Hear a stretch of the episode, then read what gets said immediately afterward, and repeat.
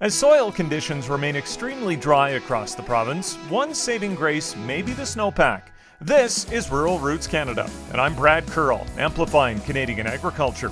Meteorologist David Spence takes a closer look at the snowpack levels and what that means for farmers coming up on Rural Roots Canada. Farming in Alberta isn't easy, but we believe that your financing should be. I'm Samantha from Claresholm, and I'm an ag expert at Connect First Credit Union. Our team provides fast, flexible financing that is customizable for all sizes of operations across Alberta. We know that your needs are complex and believe your access to lending can't be determined by just a checklist. Let's partner for your success. Visit us at connectfirstcu.com/ag to learn more. Meteorologist David Spence says the snowpack in Alberta is one source of optimism. In the Waterton area in southern Alberta, that's really the only dry spot. That's the only area where the snowpack is below average.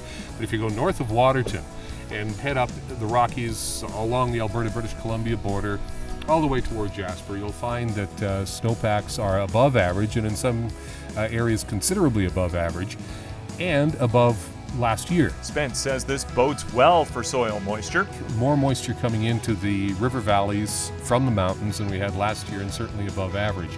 So that is one glimmer of hope. So even in the south, where there hasn't been much precipitation and where there may not be much precipitation in the next couple of months, it may be saved to a certain extent by runoff uh, from the mountains. He says we don't want to see a major rain event at the same time as the runoff. If we get a precipitation event while the snow is running off, I'm thinking, of course, of June 2013.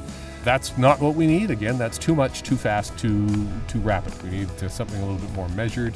And of course, uh, May, June, July are the wettest months in southern Alberta, so almost anything could happen. But at the very the very uh, least, I think we're going to have a pretty healthy runoff this year. For Rural Roots Canada, I'm Brad Curl, amplifying Canadian agriculture.